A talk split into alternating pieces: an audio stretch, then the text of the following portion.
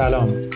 شما به پادکست دوشنبه ها با کودکت گوش می کنید این پادکست پاسخ صوتی متخصصان حوزه کودک به چالش های هفتگی اینستاگرام کودکت در روزهای دوشنبه است. کودکت.com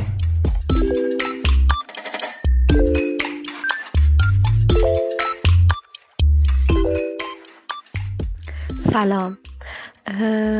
فکر می‌کنم خوبه که موقعیت و مستقل از چیزی که اول پاراگراف ما می‌خونیم تصور کنیم. و اونم اینه که ما یک انتخابی تو رابطه با فرزندمون داریم و دیگران با ما مخالفت می‌کنن.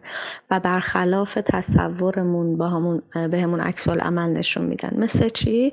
مثل اینکه مثلا من اتفاقا خیلی به فرزندم رو تو چارچوب قرار میدم نمی‌ذارم هیچ کار کنه بعد دیگران به اعتراض می‌کنن چرا مادر سختگیری هستی؟ یا عکسش که شبیه همین چیزیه که توی این سناریو تعریف شده.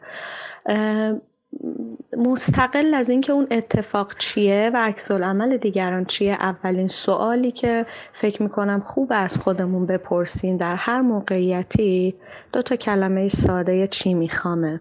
برای خودم چی می‌خوام؟ برای فرزندم چی می‌خوام؟ برای این رابطه چی می‌خوام؟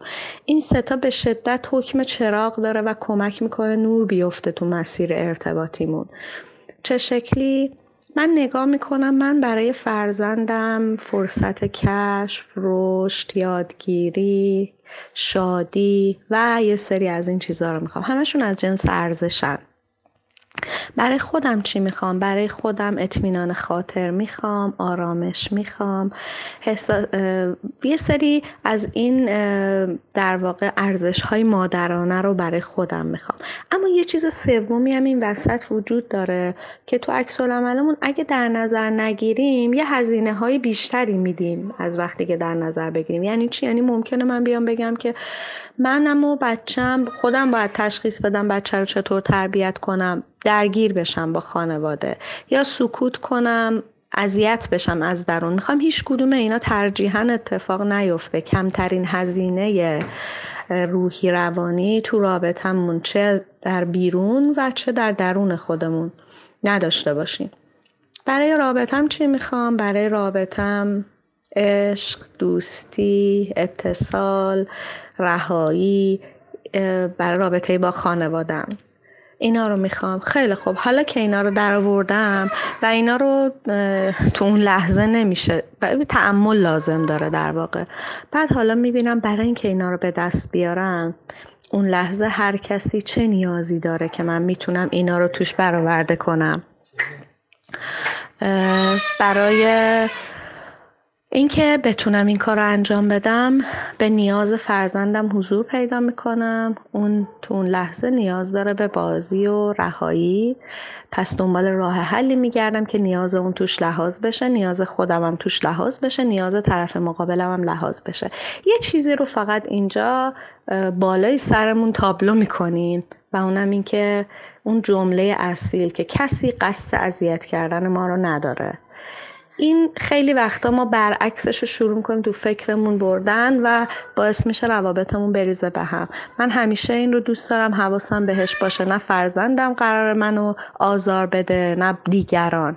همه از روی عشق و محبت فرض و بر این می‌ذارم. از روی عشق و نیت خیر دارن با من این مدل تعامل می‌کنن. حالا شروع می‌کنم. با در نظر گرفتن اینا یه جوابی براشون توی گروه می‌ذارم. چه جوابی؟ جوابی که نیاز من فرزندم و اونو در بر بگیره. نیاز فرزندم رو که خب در واقع برآورده کردم.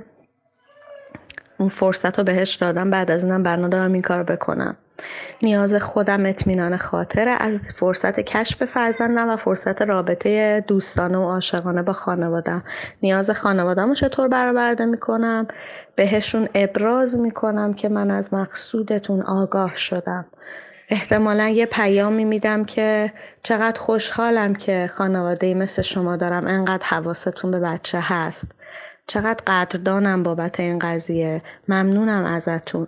می‌دونین چی شد که این اجازه رو بهش دادم. آخه خیلی دوست دارم بره تجربه کنه. اگه می بودید اونجا برق چشماشو می‌دیدید از دریچه نیاز اونا هم دلانه وارد میشم و نهایتا ازشون می‌پرسم به نظرتون چیکار می‌تونم بکنم؟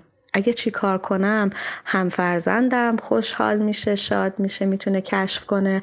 هم این نگرانی دیگه وجود نداره و باز و شنوا هستم نسبت به چیزهایی که میگن. می‌دونم که یه ذره شاید فانتزی به نظر بیاد این جواب یا فکر کنیم که ممکنه یه کلمه بد بگم مثلا روشون زیاد بشه. چرا اینطوری باید باشه؟ ولی اینا همه حرفا و جمله هایی که ذهن ما می‌زنه. یه لحظه ذهنمون خاموش هم نمی‌تونیم بکنیم. یه لحظه بذاریمش گوشه خودش بر خودش حرف بزنه و ما در راستای ارزشمون عمل کنیم. خوب و پایدار و مبتنی بر ارزش باشیم.